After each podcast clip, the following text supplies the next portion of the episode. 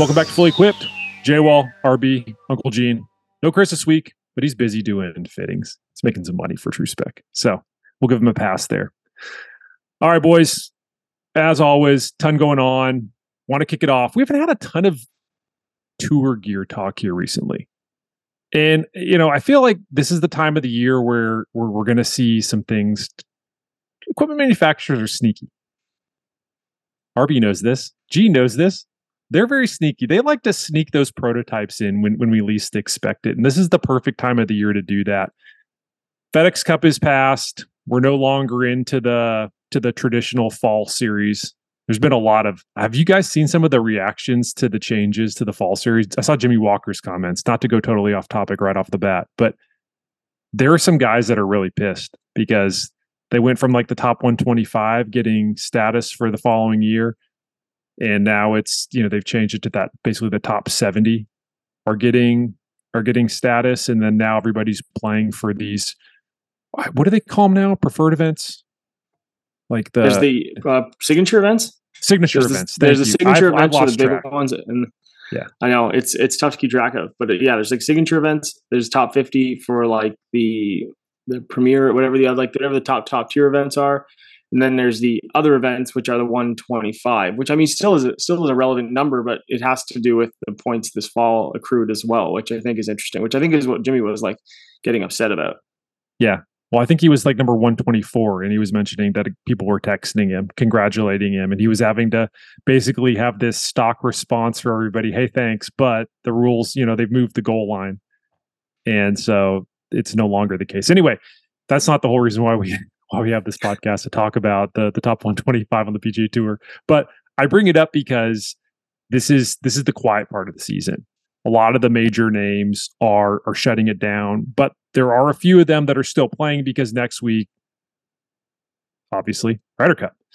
So everybody's trying to get final tune-ups in, and lo and behold, over there in England, Jon Rahm is is using a new putter and you know everybody's shifting shifting their focus to to football. And baseball playoffs are right around the corner. So nobody's really paying attention to that stuff but we are. And jon Rahm has a I called it a secret putter because he didn't talk about it during during his presser nobody asked him. Nobody over there cares but we do. And this putter guys is really fascinating. So Rahm's still using an Odyssey, an Odyssey Rossi, but he's no longer using the silver white hot OG Rossi S that he had been using for most of the season, going back into last year. This is a black version, all black head. And I don't know if that's just to kind of conceal it and, and keep it covert, but it, it's a new finish. It, it looks very similar in, in shaping to his previous Rossi, but there's a lot of stuff going on on the bottom of this putter. RB, have you seen the pictures?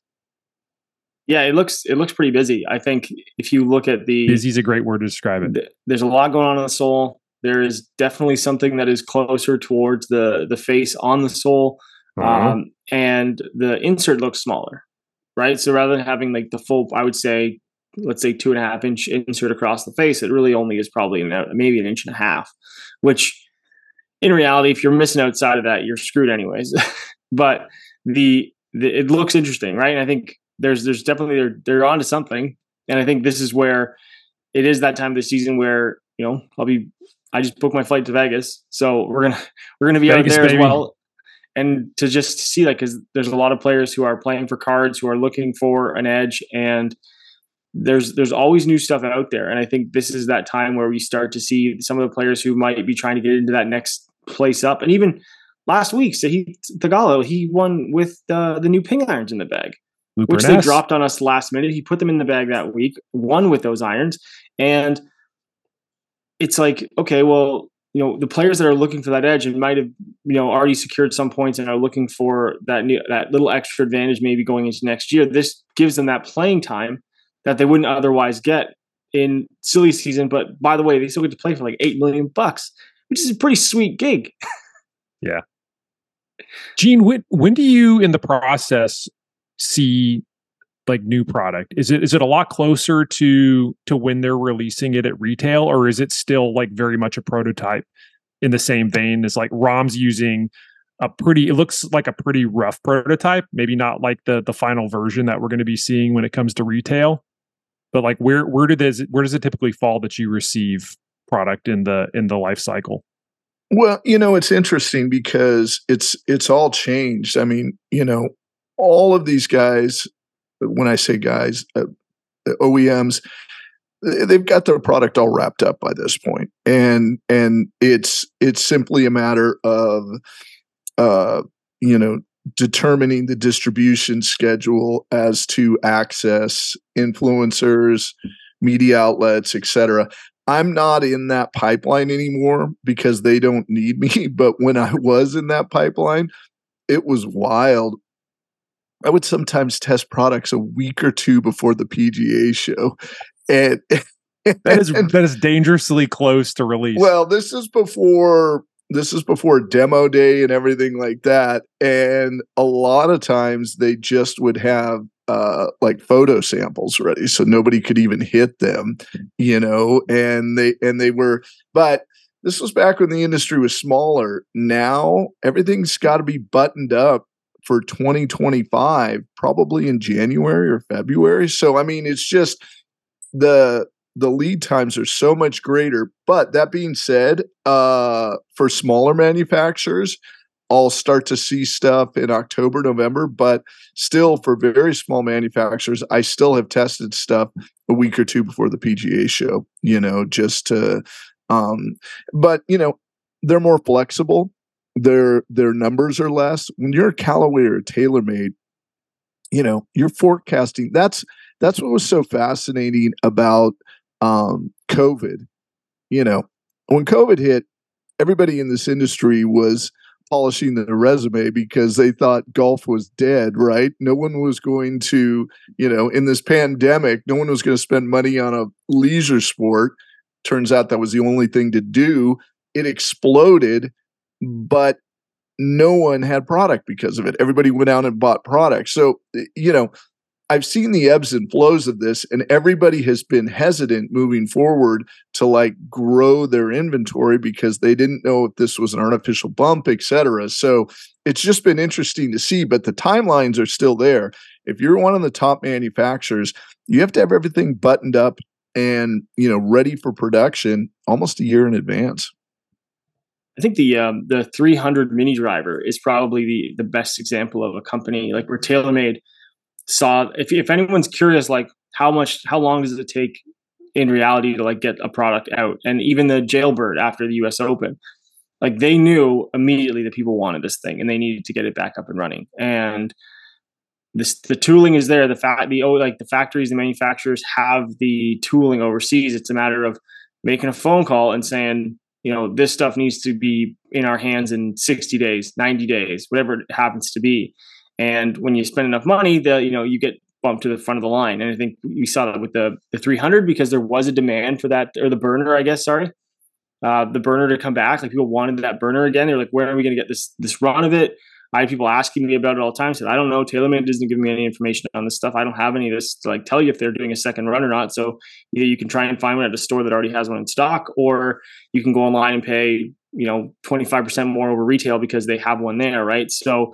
um, to I, it makes me think when you when you say like the the smaller companies and, and doing the last minute stuff. I mean, I could only imagine just being like, you know, hey, the robot doesn't care what time of day it hits golf balls, right? Right. You don't have to wake it up out of bed and be like, "Listen, man, I need you to be swinging at 115 today."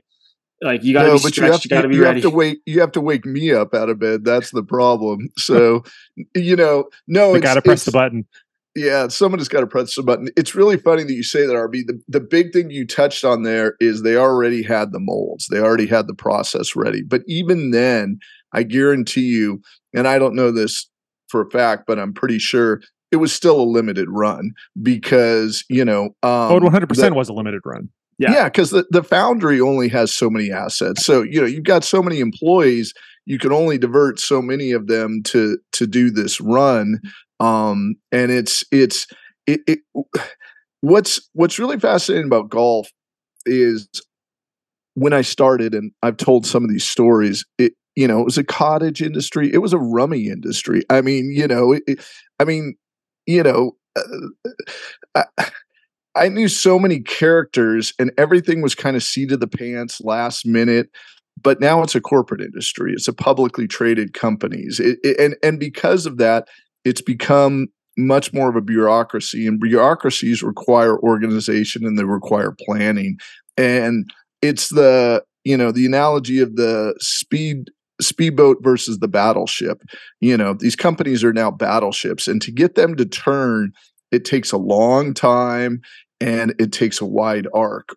Whereas smaller companies are still speedboats that they can turn on a dime and react. What's what's always fascinating to me is you know, especially in relation to golf, man, you really have to be sure because, you know, a classic example was TaylorMade went to the weighted system with the R series clubs and Callaway didn't follow suit. And it hurt Callaway for three or four years. And they didn't follow suit because number one, they had products in the pipeline. But number two, they didn't want to look like they were chasing TaylorMade.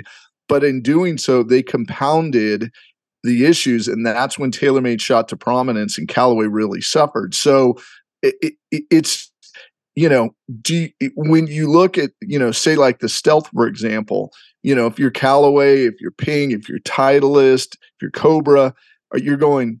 Do we chase? Do we see? You know, do we do we do a hybrid version? And and these are um these are very challenging questions because nobody knows where the industry is going to go and nobody knows what trend is going to hop on but whoever captures that like TaylorMade with the weights man they get a they get a two or three year uh, runway that's pretty much um, unobstructed as far as their ability to sell this technology and no one else is able to pivot at that point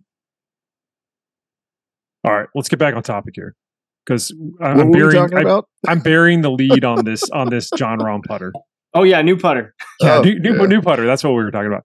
So, as I mentioned, same, I shouldn't say same, very similar, at least from the from the images that I've seen, similar head shape. It looks like it has the pretty similar heel toe weights. I don't see a, a lot of change there. The the big things that stand out to me, one, it's it's the wording on the bottom of this putter. So in a couple of pictures, it's kind of this is interesting, guys. So in one of the pictures, it looks like early on when Rahm was using it in the week, you could see the word one on the sole. But if you look at pictures later in the week, it looks like he used a sharpie to like black it out. But the words before the one are visible in in pictures after the fact, like almost as if you maybe used sharpie on the on the letters, but it wore off and that's where you that's where you see the two most important letters A I. AI one. Now Callaway and Odyssey are are underneath the same umbrella. And what has Callaway been doing over the last what five to seven years? I mean, they they were basically the torchbearer for the introduction of artificial intelligence into the golf space. And that started with Epic Flash, and and they've been able to tune the faces on their drivers using AI. AI streamlines a lot of their processes. I mean that again, kind of similar to Gene's robot. Like you don't have to wake this guy up and tell him to to you know be on his computer, and you got to get up and get your coffee and get down to get down to HQ and start start working. This this computer runs, and it's it's running different out. You know, it's uh, the algorithms. It's it's basically just fine tuning the face at all hours of the day. It does make you wonder now, what the hell is AI doing to this to this putter? Because that's what my that's where my mind goes to. If the name of this putter is A, is AI one, it's gotta be it's gotta be an AI, an artificial intelligence designed putter. But where's the AI coming into place? And I would say that it's it's got to be the face that the insert i don't know rb did you see the picture the, the, face insert it looks different like there's some sort of a i don't know like a border or a ridge along the yeah, outer it, boundary of the of the insert it doesn't have the the white hot logo anywhere on that face and i don't know if it's just because it's a full-on prototype but there's something like, going on there yeah i was thinking it'd be like um almost in a way like dual durometer. Like we've seen that a lot with like different inserts over over time where yeah. they'll put something behind it, they'll put something in front of it. Actually, I played with a guy on the weekend. Uh, again, I always say like I always like um it was like a little like charity scramble thing, and it was uh was it it was the white hot with the steel insert remember the one like the one that had the little steel in the middle of the face but it was still the white hot insert so it had more of like a click off the audible but it was technically sound like softer they, like they're always working on these different things and i think after micro hinge and micro hinge star and all these other things. Then they ended up just basically going back to the the standard white hot. It's kind of similar to how you know we're gonna t- I know you're gonna touch on it later is the um is the TaylorMade Spider going back to like those spider like kind of more original shapes is that really at the end of the day they're they're focusing on like something that's going to improve kind of down this like narrow pathway. And if it means the face insert if it means more like normalizing ball speed if it maybe it's a feel thing um, who knows but i mean the shape is this, is relatively the same and i think that's where you're probably not going to see too much of a difference especially for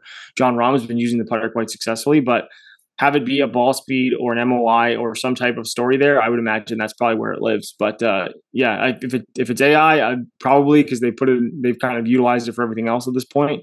So um, maybe that means for the golf ball, a couple of years they're going to do something about it. But um, it is interesting to kind of see where this where this goes because they tell an interesting story. if nothing else, you know, if I'm going to be honest, like it makes for an interesting story when it when it comes to the new product time and if there's something that is I'm I'm going to assume it's probably a little bit of feel and ball speed related because when it comes to putting, that's unless you're reading a green, those are the other really important factors. Yeah. The other thing that I I notice and you notice as well, there's something going on just directly behind the face and the sole. Sandwiched in between those heel and toe weights, there's it, it's kind of like an oblong shape. It looks like there's some sort of material in there. I, am guessing it's it's like a heavy tungsten, maybe. There's there's something there, but I don't know. Does it does it run directly behind the face? Does it help with the the overall feel of the putter, or is it just there to help dial in the the overall weighting? Pushing that weight further forward is is something that you would see if you were going to try and make a, a mallet feel more blade like. So I don't know. There's a lot. Like I said, there's a lot going on. The RB said said it best when he said the putter. It, there's a, it's busy. The sole is busy. There's a lot going on, but it's it's exciting. I I don't know if I've been this excited about a putter in a while, and I I know nothing about it. I think it's it's shocking to me that you know we there's there's always these like, and I hear it now a little bit with irons is like you know, the P760. It's like, oh, we want the P760 back. It was a great combo set from TaylorMade, and you hear about it, but then like you go to TaylorMade, like it wasn't actually a great seller. Like, you know, yeah, Rory used it in the long iron still, but overall, it wasn't actually a, a, product that was successful, right? It's like the nerds loved it, but it didn't do didn't sell a ton, right? And the the which I think it's really funny now is that um, Scottie Scheffler used that that forward center of gravity spider just for either like an alignment, but it felt blade like you know, TaylorMade did that two years ago, and I, remember posting about it. I was like, they had the FCG spider, which again, I don't think was a huge success at retail, but the technology was there. Now, either it was a looks thing, or they didn't tell the story right, or something about the, like the product, the way it was designed and executed versus how it was approached at retail. There must have been some tor- sort of disconnect there that people just didn't latch onto it, or they didn't believe this thing was a was a thing, right? Because there was no narrative behind it slowly, you know, players are moving into these forward center gravity blades that play or uh, mallet that play more like blades. Now everyone wants one.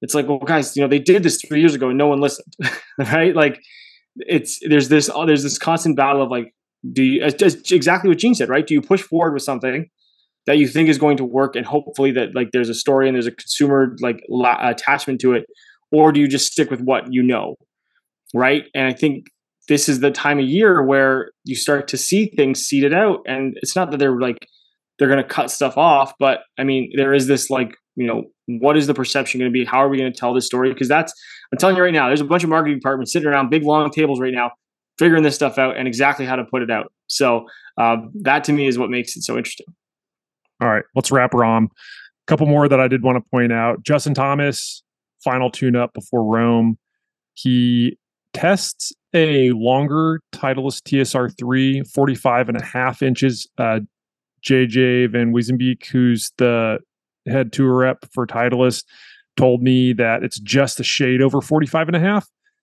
And, uh, you know, JT's always looking for, like a lot of guys. I mean, Bryson was, you know, considering the idea of using 48 before the 46 cap went in place at Augusta. Um, we talked to Kenton Oates, Ping tour rep, who said Viktor Hovland was testing 47 and 48 at one point just to see if there was an edge to be gained. We haven't seen it a whole lot, but obviously guys are are still looking for edges. And so JT thought, and this is JT's words, that he would use this longer driver at maybe maybe once during the season, maybe five times. and lo and behold, he uses the gamer for the first round and then he switches to this longer 45 and a half inch TSR3 for the last three rounds. And he, I think the last, I think he lost like a stroke and a half off the tee during the final round. The first, the second and third round, he he was pretty strong with the longer driver. And it, this one, I, I think the more fascinating piece of this isn't the fact that it's longer; it's that he went to a lighter shaft. So he's not. Uh, he was using a Mitsubishi Diamana 60 ZF, and now he's into a graphite design VF 5X. So lighter shaft, longer. He's looking for distance, and we'll see if he uses it in Rome. But uh, here's another guy who's who's trying to chase trying to chase a bit more ball speed, and he was saying he's getting anywhere between two to three miles an hour, swinging smooth with the with the longer head. Not sure if it's if it's advisable for the average golfer to start going longer but I know Ping, Ping's one of those manufacturers who their stock, their stock driver is what, 45 and a half, I believe. So there's nothing wrong. Right Mark Johnson's talked about it before. Um, Viktor Hovland's talked about it. You know, the the if you go longer, you just need to make sure that you're, uh, can, you know, somebody who's relatively consistent with your impact. But it can be done, even if you're not JT. I think there's the one the other thing too as well. Like when you go to a longer driver and you're swinging it faster, is you want to make sure you got a good hold on it. And one way to have a good hold on it is with a Golf Pride grip, because I got to let you know that that fully equipped is brought to you by Golf Pride, and we are thank you, thankful for their support. Um, because studies show that when you have the right grip, not only is it more comfortable, does it fit in your hands better? You can swing the golf club easier, but you're going to gain distance, not just with that longer driver, but with a nice fresh set of new grips as well. And there's lots of grips options to choose from. There's the MCC, which offers hybrid technology. So you've got cord in the upper hand and the lower hand is a softer rubber. Then you've got the Z grip, which is the firmest performance grip that has cotton cord throughout it. So you get traction in all weather conditions. Now, if you're someone who just wants all around comfort, CPX is their softest performance grip they've ever made. They use different textures to help reduce vibration so you can practice longer, hopefully improve your score while you're doing it as well. Or if you're looking for a wrap design, there is the CP2, which offers uh, control core, which is a slightly, because it is a, a very soft grip, there's a firmer piece under your top hand to help reduce torque. So you get all of that control, but in a softer grip. And if you're looking to try any of these grips, and you want to you know look at their other options as well, including putter grips, you can go to Golf Pride dot com. Use code fully equipped. That is F U L L Y E Q U I P P E D. You'll get free shipping on your next order. That's available for all U.S. customers, and there is no minimum purchase required. So remember, head over to golfpride.com, use code fully equipped, and check out their entire selection of grip options. There we go. All right, stuck that I, in there. I, you did. I'm glad you did because I was just continuing to ramble. The only other one that I wanted to, to bring up was Theegala. And as RB mentioned, he used a set of blueprint, Ping Blueprint S irons. Very first week in the bag, produces a W. And from what we've seen so far out on tour, there's a Blueprint S and there's a Blueprint T that have been floating around.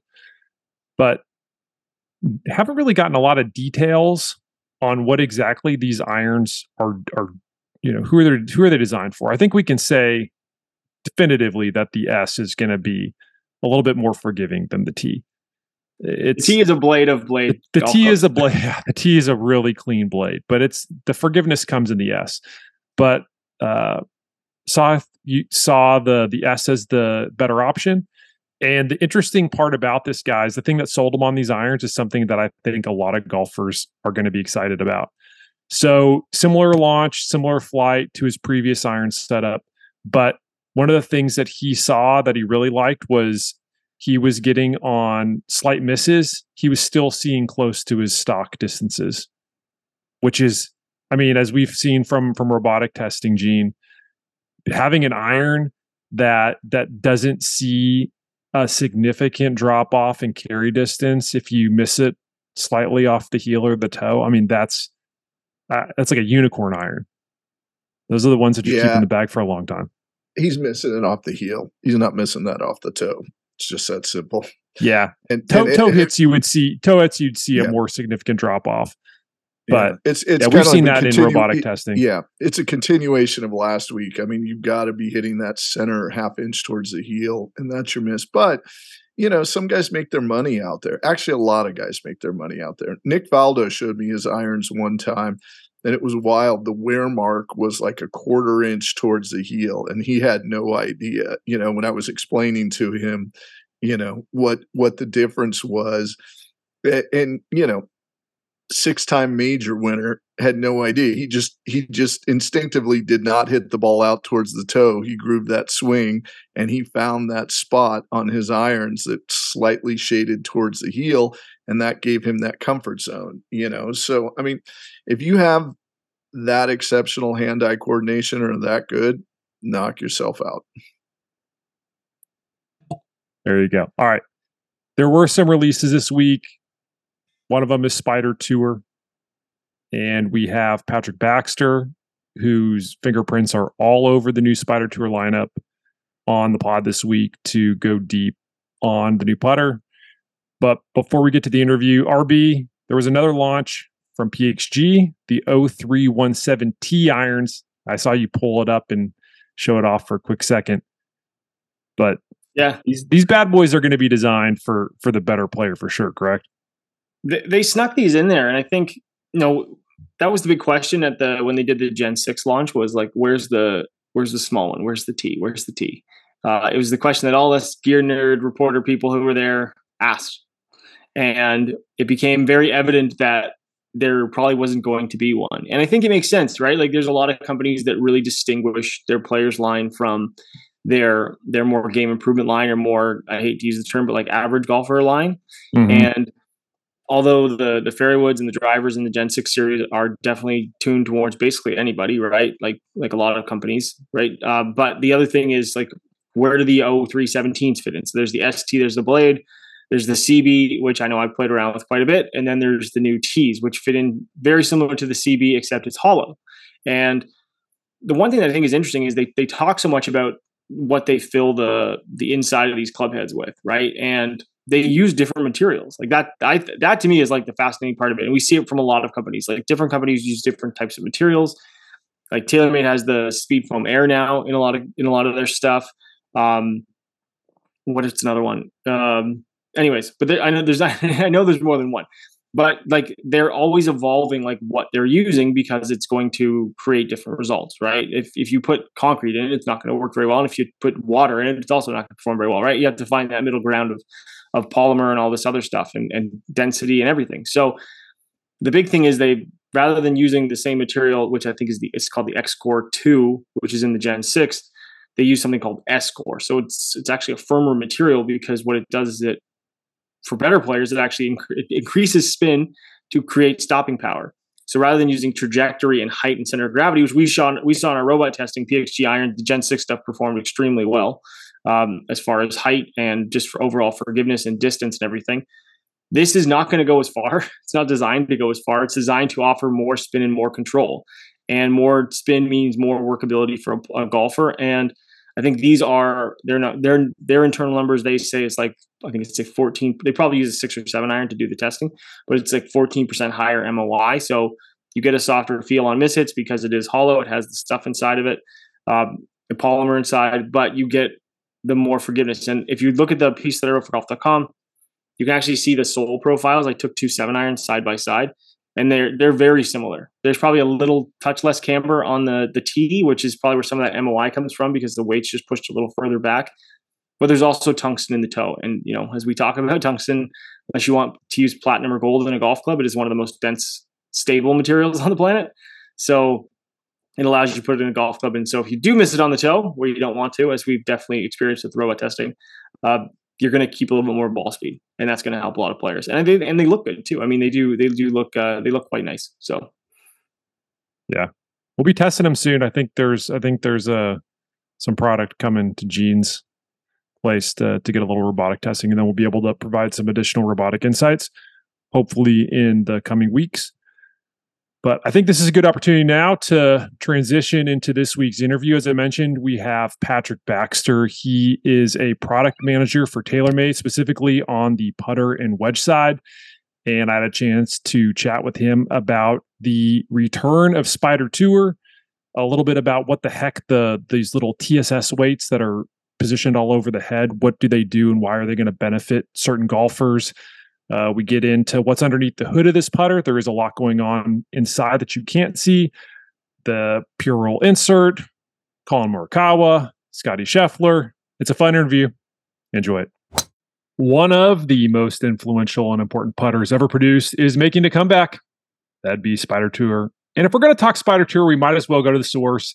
And that source would be Patrick Baxter. He is TaylorMade's product manager on the putter and wedge side. Patrick, what's up, man? How are you doing? I'm doing great. Thanks, Jonathan. It's great to be here. All right. So, obvious question right off the bat. What what was the reasoning behind bringing Spider back? I mean, this is a putter that that initially came out Spider Tour in in 2008. Hard to believe it's been 15 years, but but why bring it back now again? I'll tell you what, uh, Spider is is one of our most iconic, you know, almost a brand within the, the company at TaylorMade. Uh, Spider has uh, been number one selling mallet uh, we've we have a great putter. We have uh, t- tour validation. The putters, even though we hadn't had new models, our tour pros had been asking for older spiders. And so, for the past couple years, uh, just like any project uh, downstairs with our group of engineers and our product creation team, uh, we've been working on uh, developing a spider that delivers great sound, great looks, um, and as you can see, um, you know we've added TruePath. So there there's an exciting lineup of spiders, um, and and we're excited to bring it to retail. So uh, you know it's great to see the spider product. You know even when I watch amateur golf uh, or I, or I watch other tours, it's it's validated everywhere. Uh, so I'm excited. You know, 2024 is in the fall of this year as well is going to be a great uh, moment in time uh, when we bring back a you know, a rebirth of a legacy, as we call it. What, as far as the timing goes, you know, and, and people always wonder about this. Like, how do you determine when you're going to release a product in the fall versus like the beginning of the year? Is it to try and give Spider kind of more of this this spotlight and center stage by releasing it in, in the fall? Like, what? Why why release it now versus wait until the beginning of the year when all the other major products are coming out? Well, I think you answered it right there, Jonathan. Um, it's the if we launch Spider in the spring, it gets a little lost with the driver launches, not only from TaylorMade but from all the other major OEMs. So, also the reconstruction of the PGA Tour schedule, um, also you know the fall finish, getting off to a good start for next year. I think in putter sales specifically, you know, you want to see we want to see our TaylorMade putters you know, shining uh, on Sundays, winning tournaments, uh, getting that worm camera and, and watching a player be successful with a putter.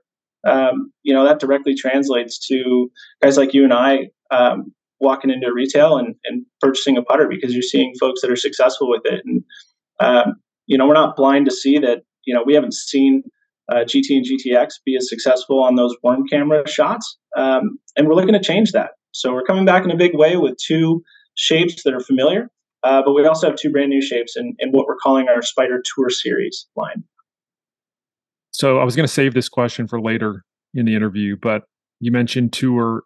It's Scottie Scheffler obviously was was really the first guy to to showcase a prototype version of of the new Spider Tour during the FedEx Cup playoffs, and that that makes me wonder, like, what are the expectations out on tour for for usage uh, for this upcoming season, and and what have other guys who have, you know, seen Spider Tour, maybe even tested like some of the early prototypes. What have they been saying about these new putters? Sure. Um, well, a good friend of mine, uh, tour at Bucky Co, has been out there uh, working really hard with these players, and we showed uh, our athletes the spider putters at, in Chicago the BMW Championship. And we had Scottie. Uh, obviously, you saw him put in play that Spider Tour Series X. What Scotty really liked was the True Path. Um, you know, we that's the alignment cue uh, in True Path that that white uh, allows uh, really helped him with alignment. But each player is different in their own right. Uh, Collin Morikawa, when we worked with him, he's a huge fan of the pure roll insert. Uh, that insert provides him a, a better roll when we get him on Quintic and such. So right now, uh, Rory McIlroy, obviously, he, his old trustee is at Spider X, um, and right now he he's got several. Each athlete, frankly, has several prototypes that they're all home with now, uh, and it's it's their option to to work with it. You know, to to answer your question in the past too, as well as you know, let these. Our thought process was let them take their time during this quote fall season or off season before we get into next year and get this putter in their hands early, get them comfortable with it, uh, so that we can get off to a quick start uh, for the PGA Tour season coming up. So, weekend golfers are going to see the release of Spider Tour. And, you know, I, I, think back to last year when I saw GT Max and all of this incredible adjustability that it had. And there was also GTX. And I think the obvious question for golfers is like, where does Spider Tour fit in into the lineup with like GTX and GT Max? Is it going to be just simple? Is this simply another addition to the putter lineup to go alongside like some adjustable options, or is this going to be like a full on replacement to to last year's putters? Well, the Spider Tour Series line that you see will will carry us through 24. Uh, the GT Max will still uh, be you know sold through next year as well. But just to take a step back, I mean, the purpose of the Spider GT, and that was that anodized aluminum top. We we carried that in several colors: black, red, silver, and it had that those those wings. The the purpose of that product was to create different CG, uh, more forward CG. In fact, uh, someone like a Rickie Fowler, we saw him play the Spider GT for a little while. He's someone that plays a blade uh, but he understands the, the benefits of that high MOI that a spider provides. And so GT was developed uh, to really convert a blade player and, and get them in a mallet. Like Dustin Johnson on LIV, he was using that GT for a long while too. Then GTX came and we we brought a uh, that that big back bar in the back. Uh, we added True Path for the alignment, and that was our flagship putter for 23. The Spider GTX uh, had a CG or an MOI properties very similar to Spider Tour. Uh, but we were giving the, the customer new looks and feels. Uh, but we understood in, in tour feedback, again, you see Rory McIlroy, he, he loves the shape. It takes a while for these guys to get comfortable with the shapes. Um, and so we're playing it safe with bringing to market a tour and an X. You know, there's there's a lot of internal construction I'd love to get into in terms of how they were made. Uh, but we also have some two new looks in our. So the, the lineup is the Spider Tour Series, Spider Tour Series X, Spider Tour Series Z, and the V. And and I definitely want to get into the to the different models in the lineup, but um, I want I want to know with with Spider Tour because it is it is a, a product that you released previously. How long does it take to go from concept to final product with a known like Spider Tour versus something that's completely new, like a let's say like a GT Max? Sure. So, so just to the GT Max was a putter where the our daddy long legs putter was an enormous shape. The the head almost looked like it could receive a radio signal. Um, the cool thing about GT Max is that we've uncovered the same amount of stability in a relatively small head. And that's thanks to the two 40 gram tungsten weights that slide along that bar. And it's really awesome to go through a putter fitting uh, with GT Max because what you're really doing is you're evaluating the player's stroke type and you're either going to have maximum forgiveness and, and less twisting with the weights shoved in the back. But what you also have is when you slug 80 grams of weight all the way far forward to the face, now you have a mallet putter that that has forward CG properties in and wants to swing. And, and what I've really loved showing that putter uh, to staff professionals, customers, the like, you can feel that that backstroke. You you can feel it play like a blade. So um, that that really right there unlocked a, a great product um, that's definitely worth worth looking at in GT Max. And I, I know that that putter hasn't had as much uh, traction on tour, but boy, uh, that putter is is uh, is is really a feat to our engineering team in terms of delivering a, a putter that has really good stability in, in a relatively small shape. Um, but you know the it takes us several years. Uh, the the beauty of the new Spider Tour Series lineup is we've taken a little bit of inspiration from what we've done with our Stealth HD and, and working with our Irons team. Um, they use uh, a thin wall undercut, and what that is is it's a one piece construction. If you could remember our Spider Tour of old, it was two pieces, and you had um, areas of the putter where there was unneeded weight.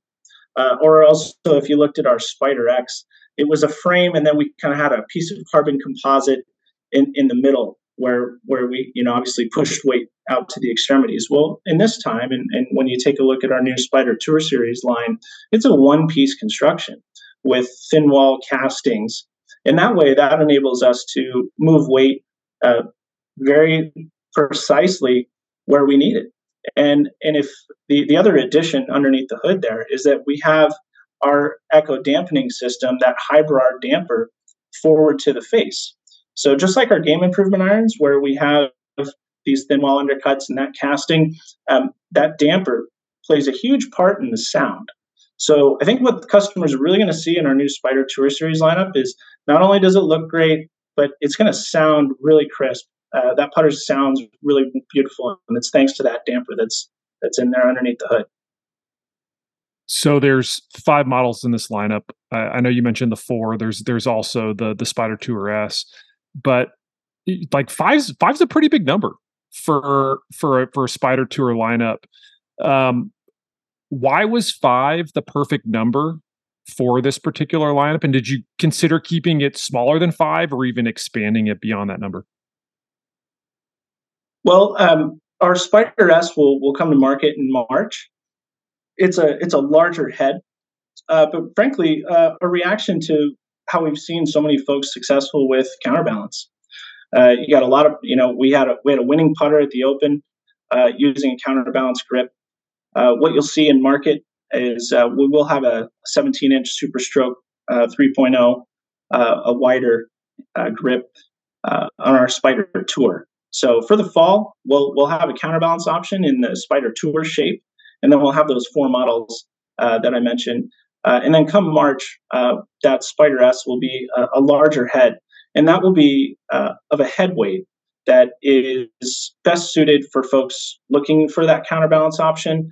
Um, arm lock, you know, basically, whenever you're introducing these longer grips, you need to make a head that's heavier. So that that uh, Spider S will be a perfect club for folks you know wanting to explore those larger grips. That's a that's a big trend both on tour and, and at retail. What what about the like? Can you just and I you don't need to go too in depth on it, but like what are the the high level differences between the tour, the X, the Z, and the V? Sure. Each putter has different levels of CG, either whether it's CG farther back or CG farther forward, and also different levels of forgiveness. So for a player looking for the most stable back CG putter, that Spider Tour is going to be that that choice for them. Um, the we have implemented our TSS weights. That's the TaylorMade swing weight system. Those TSS weights are used in our driver, so kind of paying homage to how we we use those old Super Quad weights into the original Spider but the weights are furthest back in the spider tour, giving the player the most stability. Uh, then next, more further down the line would be Spider X, where that CG is a little farther forward, very forgiving putter. Uh, but as you, and then those TSS weights are a little farther forward. But the the new models, the Z and the V, uh, when you take a look underneath that at the sole of the putter there, the TSS weights are, are far forward. So each putter uh, swings a little differently. And, and just as players will come in, you know, we've gotten great feedback. We've, you know, Fleetwood, he loved the, the look of the, the Z because the, the frame of the putter, you know, a lot of the putter was sitting down on the ground. Um, and then we've had uh, numerous players enjoy the look of the V. That that that's a putter shape that is really streamlined. The wings have been taken out, and that putter will swing a little bit more like a blade. Uh, the other thing I'm really excited about is each putter.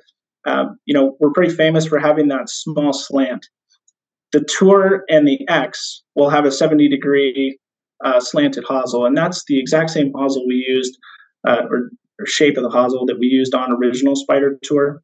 But when we unlocked the Spider GT, we used an 80 degree more vertical hosel. And so we're using that 80 degree vertical hosel on the two new models, the Z and the V. Uh, so there's a different shape there in terms of the small slant, uh, and that's that's for players looking for a little toe hang in their putter. Uh, but we also are introducing a new double bend structure, um, and that's been more positively received, uh, notably by Tommy Fleetwood, where the putter just really shows an excellent face angle at address, um, it just shows a little half shaft offset on it and um, really frames the ball nicely. So there's a new double bend structure. We've been running single bend for a few years now. Uh, so I think that'll be a nice eye catcher. Um, is that new double bend shaft? So you mentioned the the Spider Tour S, which is a, a larger profile. It's going to have the the longer grip. It's not coming out until the spring. What what's the what's the reasoning behind holding that one back and releasing it later down the road instead of now with with the other four models? Uh, well, frankly, it was a reaction to to all the the, the success that Counterbalance has had. Uh, so, you know, quite frankly, just reacting to the market, um, just giving players, you know, putters are are um, you know they go hot and cold very quickly. Uh, you know, and we see we, we've brought to life um, different versions of Spider X, and that putter, you know, launched you know in 2017 but we still see it out there in market so you know what we want to do is is just have a lot of offerings and and you know never give a player an excuse to play another brand uh, knowing that that they should find a putter that works for them uh, within the TaylorMade stable of products you mentioned the the Hybrar material that was uh, used most recently in the stealth and the stealth hd irons to help tune the the sound in the feel. Is is it the same that that Hybrar that's housed inside the the Spider Tour head? Is it the same material found in the irons, or do you have to tweak it at all for the putter? Yeah, the material is just it's called Hybrar, and it's shaped in into a so the shape of it is different, but um, it, all to fit within the back wall cavity. Um, so it's it's obviously a, a shape that can fit within that head, uh, but really, it's it's just placed behind the face to dampen unwanted vibrations. Uh, that's delivering premium sound on every putt. Uh, but that's really what's noticeable. You know, for you and I, uh, you know, that sound and feel, you know, very similar. And you know, when you roll putts, um, you know that it's it's the sound that that's going to give you confidence on the green. Um, if we didn't have that piece of Hybrar damper, this putter would not sound very good, and that's that's because of the the way that that what we call steel wireframe, that one piece construction. Uh, you got to have that damper in there in order for the putter to sound good. I know you mentioned you worked directly with the iron team to add that dampener to the head. Has the putter team always collaborated with with other teams at TaylorMade, or is that something that's increased in frequency in recent years? Well, I'll tell you what. I mean, I'm on my 11th year at TaylorMade. Uh, Jonathan, I'm so proud to work at TaylorMade.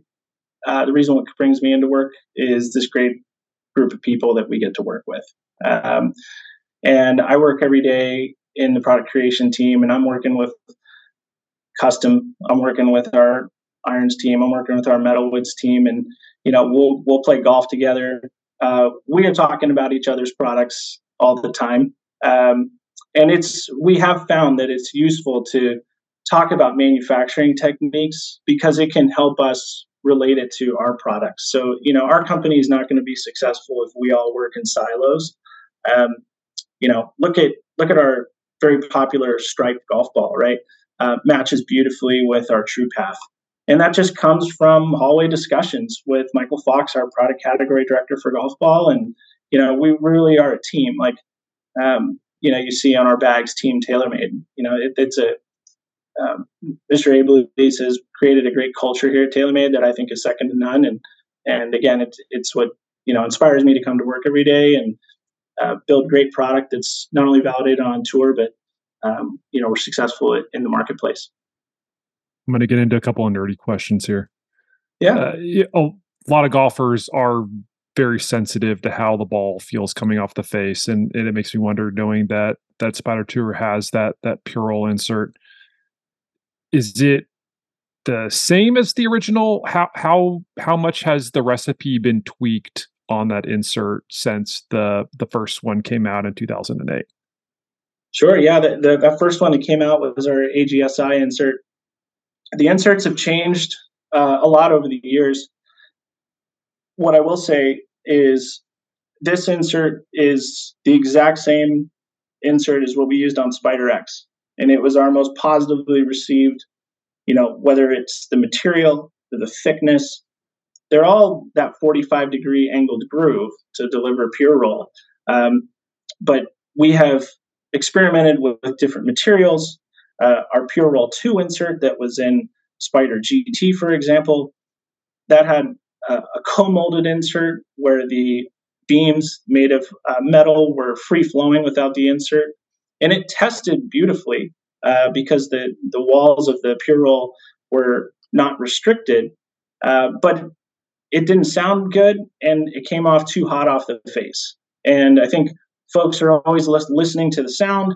They're trying to understand how you know we i remember when we launched our black spider and our red spider the black had a firmer insert that 80 20 insert and that was the putter dustin johnson used. And then we used a full Surlyn insert the one that Jon Rahm used. Um, that full Surlyn insert seems to be the nice recipe that just knocks on sound and performance.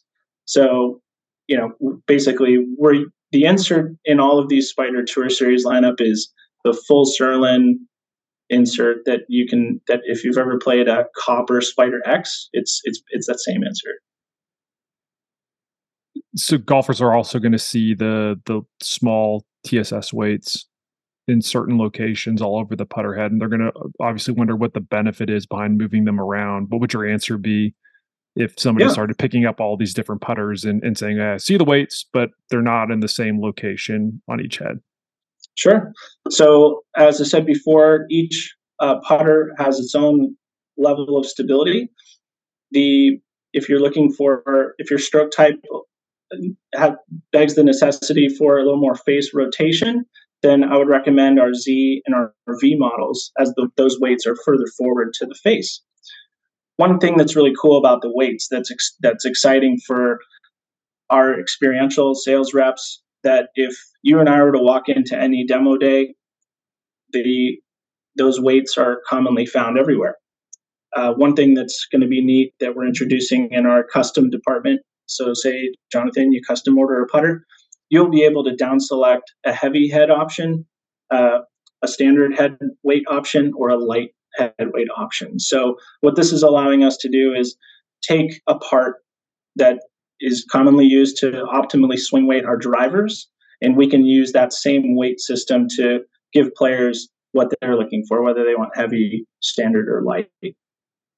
I feel like that's a really important part of the equation. You know, we talk so much about driver fittings and iron fittings, but but getting fit for your putter, like you mentioned, being able to have a weight setup that is geared for your stroke type, geared for your your feel preferences. That's so important. So to be able to to add that as an option, I think is certainly something that hopefully golfers don't just go pick up off the rack. That they they take the time to to see what weight setup is right for them. Jonathan, it's all about getting back to zero face angle at impact. That's what we found.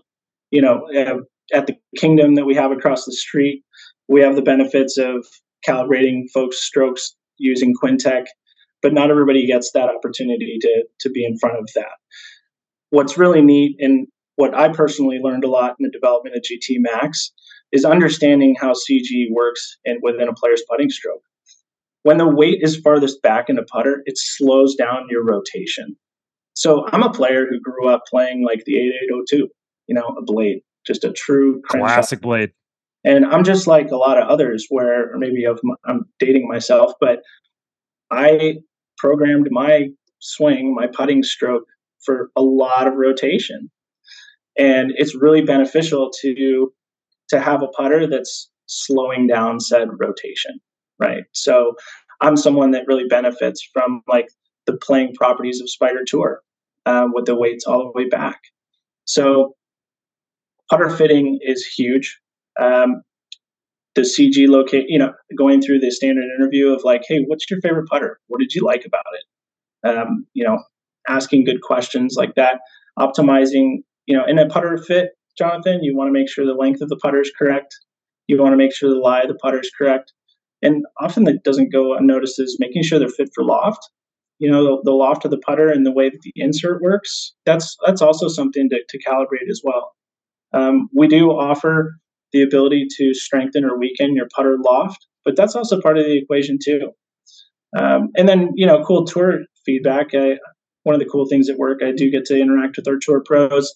I was talking to Collin Morikawa at last year's photo shoot and talking about uh, your comment to weights. Collin told me he likes to use the the light head, the light sole weights in his TP putter uh, when he goes across uh, overseas. Uh, greens are a little slower. He likes the feel of that lighter putter. Um, so, you know, tour pros, they calibrate week to week, as we all know. Uh, but when he gets over to Augusta, he's slugging in the, the, the heavyweights. Uh, he likes to, you know, feel that, that heavier putter when he gets on fast surfaces. So he carries around uh, the sole weights in a little bag and, and he's calibrating week to week. All right, last one for you. What's the one piece of tech inside Spider Tour that golfers might miss or not appreciate as much as they should that's going to make the biggest impact on their game? Well, definitely the the, the echo damper because uh, that's what's really delivering the, the great sound. But I think visually it would be the introduction of TruePath that's on top of the Spider Tour. Uh, the world has not seen the Spider Tour with with TruePath, and that's really what what I think is going to be the eye catching uh, moment for when you're you know visit our website or go into retail and, and you know see these putters for the first time. The TruePath is, is very intentional. Uh, heck, when we took it away, Jonathan, the Tour Pros players all came back and said, "Hey, what happened to the true path?" So the true path is it's it's the white sight line on top of the putter where it's optically engineered to give you a clear path to the hole. And when you're putting your putt, you know you see that white kind of strip just coming across through impact. And making you have to align really well in order to be successful here and and that's what TruePath does. It, it, enables the players to to line themselves up better, and that had to played a big role into Scottie moving into that putter, or at least experimenting with it. Um, yeah, because he he he told us he he loved the TruePath. So, you know, depending on where he goes, whether he goes to the, uh, another brand or sticks with us. We have lots of prototypes with him. We're obviously trying to do our best to get him into into a TaylorMade putter. Uh, but I can assure you that no matter what model he chooses, uh, that the putter is definitely have true path. Patrick, this is a lot of fun, man. Thanks for taking the time to talk Spider Tour, Putter Tech, and congrats again on the release of Spider Tour. Hey, thanks, Jonathan. Happy to be here.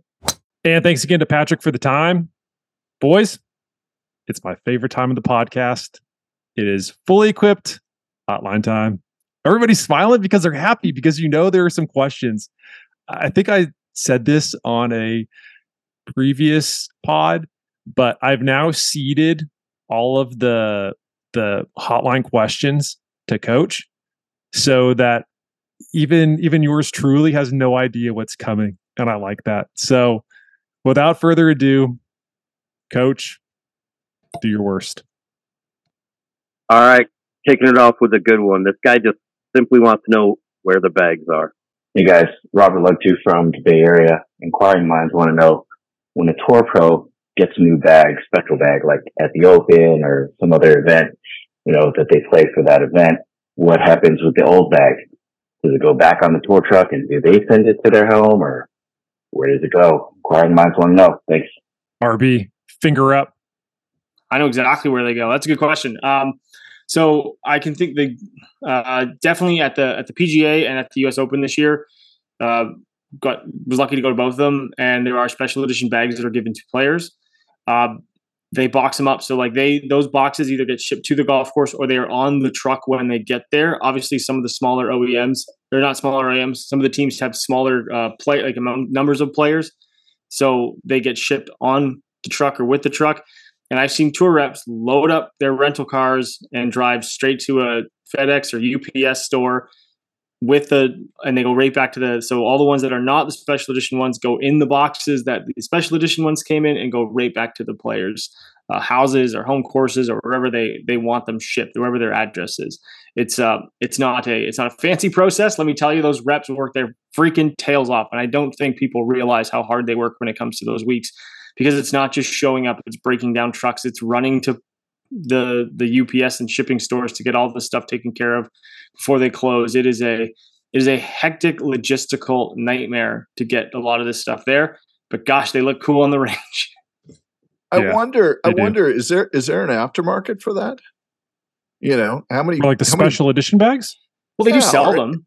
Yeah, yeah, or any any any tour bag. I mean, you know, how many bags is a tour player going to hold on to before they, you know? Well, depends I, on if you're like Charles Howell III or KJ Choi, two of the the biggest club hose on on planet Earth. I mean, they probably have every single staff bag they've ever used full of clubs. But yeah, I, I think I think a lot of pros they will donate them to charity events.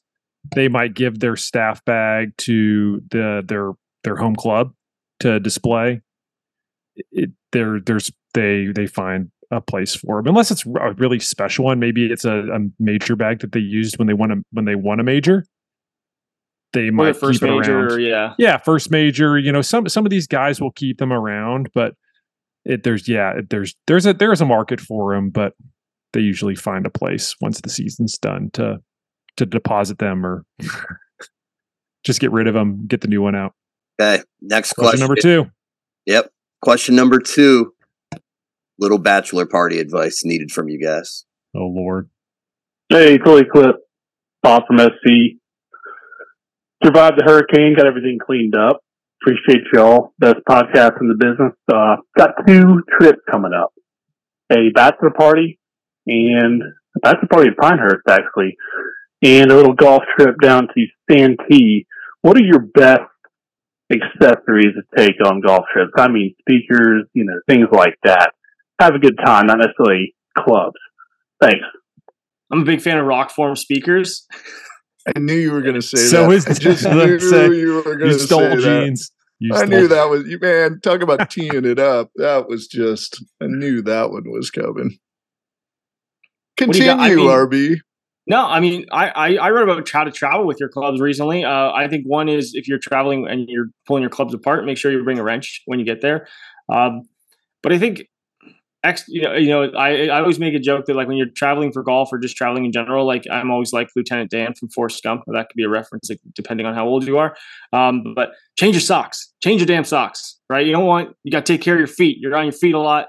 You're out there. You want good footwear. Uh, extra an extra couple pairs of shoes is always is always the big one for me. Or like you know flip flops or slides or whatever whatever you want to call recovery footwear if you're out on your feet a lot.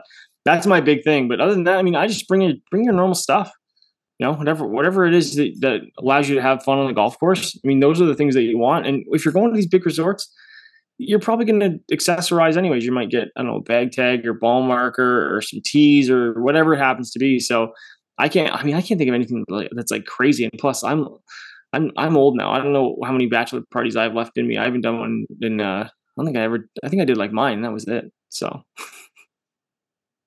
liquid really IV, liquid IV, and ibuprofen. That's what I can tell you. you guys stole mine. I was going to say, as as somebody who's who's quickly approaching the the big four zero, uh, Advil, Tylenol, some something is is like a like you got to have enough. So just just get a giant bottle, bring it with you if you don't already do that. Thank me later. Yeah, if you're going on a if you're going on a buddy's trip or or a or bachelor party, you're going to play a lot of golf, two pairs of shoes. That's like a given. Um, and and also realize based on how much you imbibe that at some point or another you will forget how to swing a golf club, and you will be standing out there and your golf swing will disappear on you. So have a go to kind of half or three quarter swing so you don't make a complete fool out of yourself as you stumble back to the cart and move on. I, I, I found that's also good to have, you know, in uh, in cases like that. I I would say, thing- uh, sorry, RB. I was just gonna I was gonna say make sure you have enough like tees and ball markers. I know probably people are laughing like, oh man, I'm going someplace. I'll have plenty of those. But like when you're on a bachelor party trip or you're like playing with buddies, like you forget stuff all the time. I do. I, I, I forget the simple stuff, and I was like, oh crap, I forgot. You know, fill in the blank. And if you just have the simple necessities with you, tees, enough tees, uh, and like a couple of ball markers. I usually try and keep my ball markers like I I don't use, and I don't know if we've ever gotten into this topic, but I don't. I, I hate the like poker chips and any any of that stuff that's like a size of a freaking manhole cover.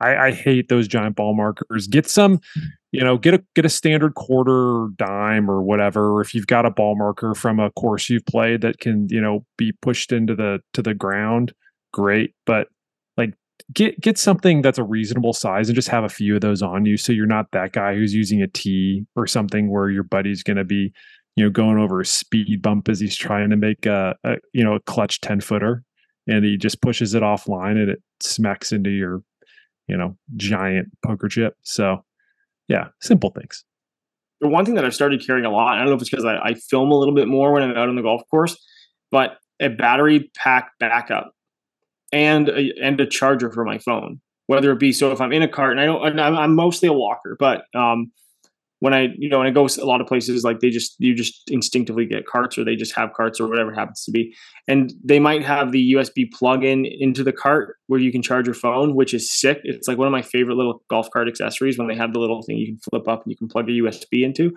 Uh, or just bring your charger pack because I there's nothing worse whether you're listening to music or not, either out of your phone or out of a speaker and you look down or using your GPS. Like you know, I use, I'm an Arccos user, um, and it doesn't really drain your battery because I have the extra little external thing that they have. Um, but to to be on like the 17th hole or you know even if it's the the 12th hole you're like oh crap my battery's got 15% left. That's that's a stressful time to be on the golf course. You're like well you know, you know i'll turn my screen brightness down and i'll do all this other stuff. And if you have the charger pack it's an easy thing you never have to worry about. And it's it's become a, a thing just for on the golf course in general i'd like to have. So that's a good one especially again if you're out there and you're you know you're out in the sun you're walking around it's a good thing to have okay last one for you guys uh, voice may sound familiar, but the question was very fitting and a nice transition into our plans for next week. Hey guys, Ryder Cup. Who do y'all think is going to win? I think I, I don't want this to happen, but I think the Americans are going to get vote, and I hope it ain't because of the pig. But uh, need to go back to like at least eight guaranteed spots. But We'll see. I think the Europeans are going to whoop our tails. I hate that, but I think that's going to happen. Have a great day. Gene is always the voice of reason. this is this is Gene. This is Gene has paid somebody to to call. I swear we don't know this guy. He's the voice of reason. This is this is not real. I'm sorry. Calling shenanigans. I like the shenanigans. All right. And, well, uh, the, the, the real question, yeah, what the real yeah. question here is uh, who's going to win?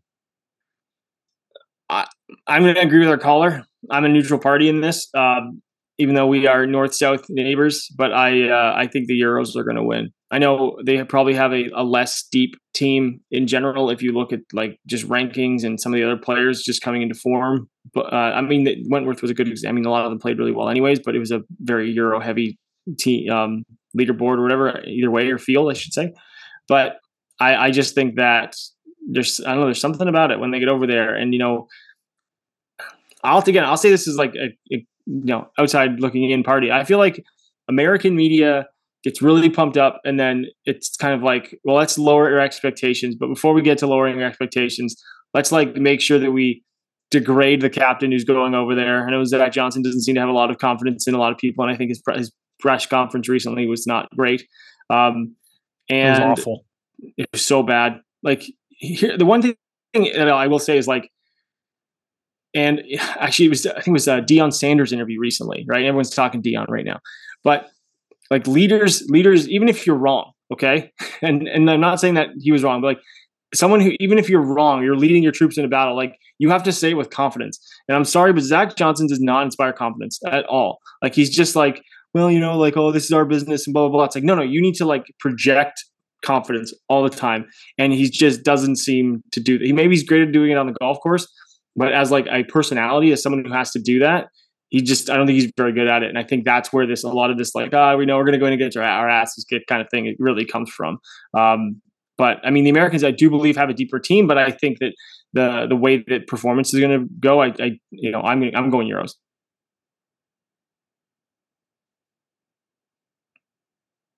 Uncle Gene. Yeah, I'm waiting for you, you guys. Know, you let me take know, this one as the. You know, it's it's interesting because I agree with what RB's saying that, and I agree with, with the caller too. I mean, I'm just I'm kind of like thinking about it, and I'm looking at the teams.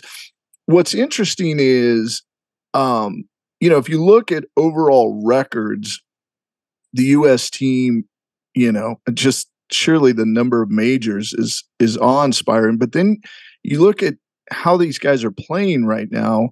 None of them really, except with the exception maybe Scheffler, are really, and eh, maybe Homa, but you know, Rickie had his like run and everything.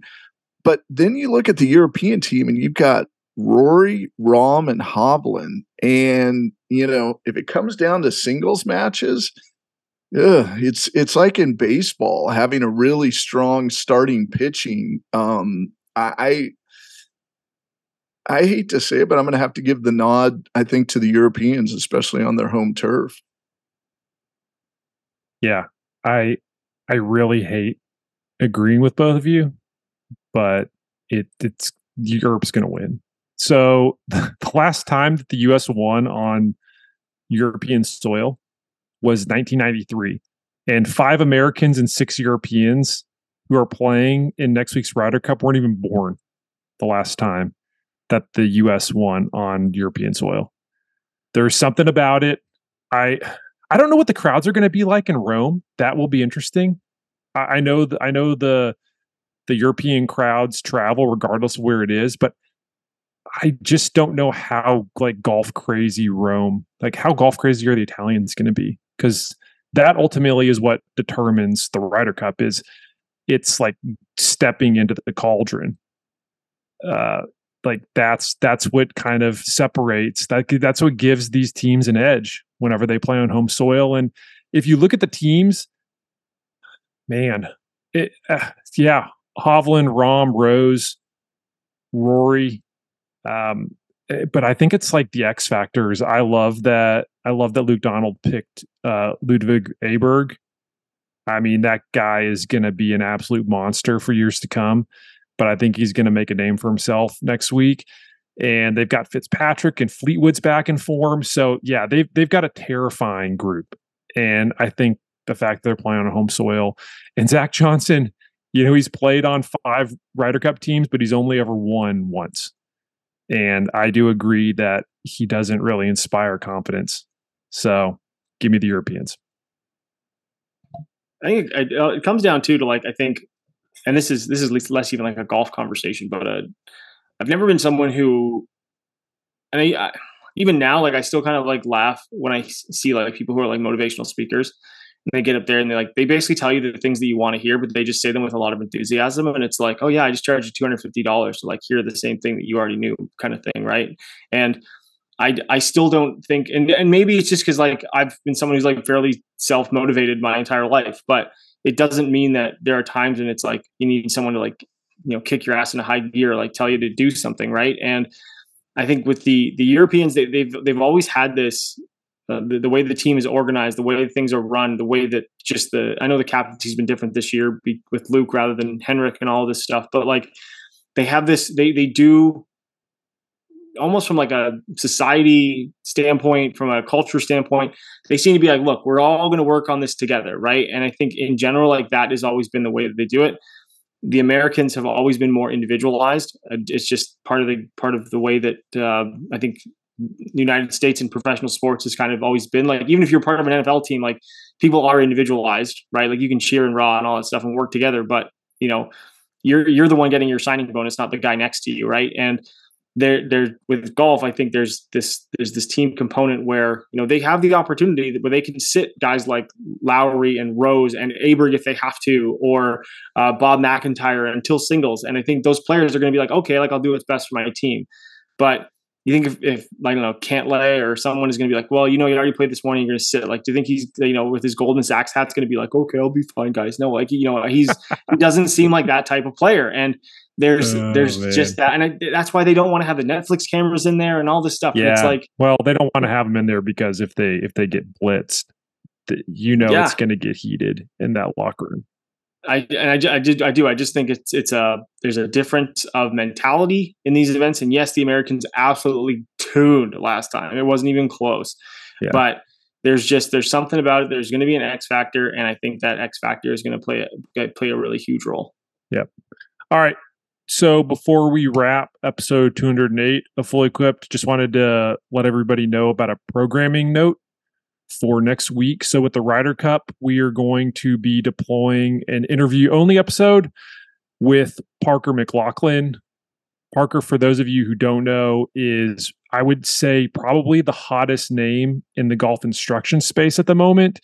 He is a man. I I call him a short game whisperer because he's been doing some pretty special things with pros, namely Keith Mitchell and Collin Morikawa, as well as uh, Beau Hossler and Joel Dahmen. And we spent, or I spent an hour with him in the uh, fully equipped studio in Scottsdale going through so many topics. We touched on his introduction. For those of you who don't know, he helped introduce the flight lines on the Vokey wedge line that help you know how to position your wedge to hit different shots. We also discuss a whole lot about golf instruction, especially pertaining to the everyday golfer. We get into even some more personal stuff about you know him growing up around a mother who was an, a volleyball stud. She played on Team USA. What that was like. When did he first fall in love with the game? It's a really fun interview. Parker's a really good dude. I think you're going to enjoy it. So make sure that you tune in next week to hear that full interview. And with that, let's put a bow on Fully Equipped for this week. As always, if you want that social goodness, check us out on social media. We are at Fully underscore equipped on Twitter and at Fully Equipped Golf on Instagram. Thank you as always for listening. Enjoy the Ryder Cup. See you in a few weeks.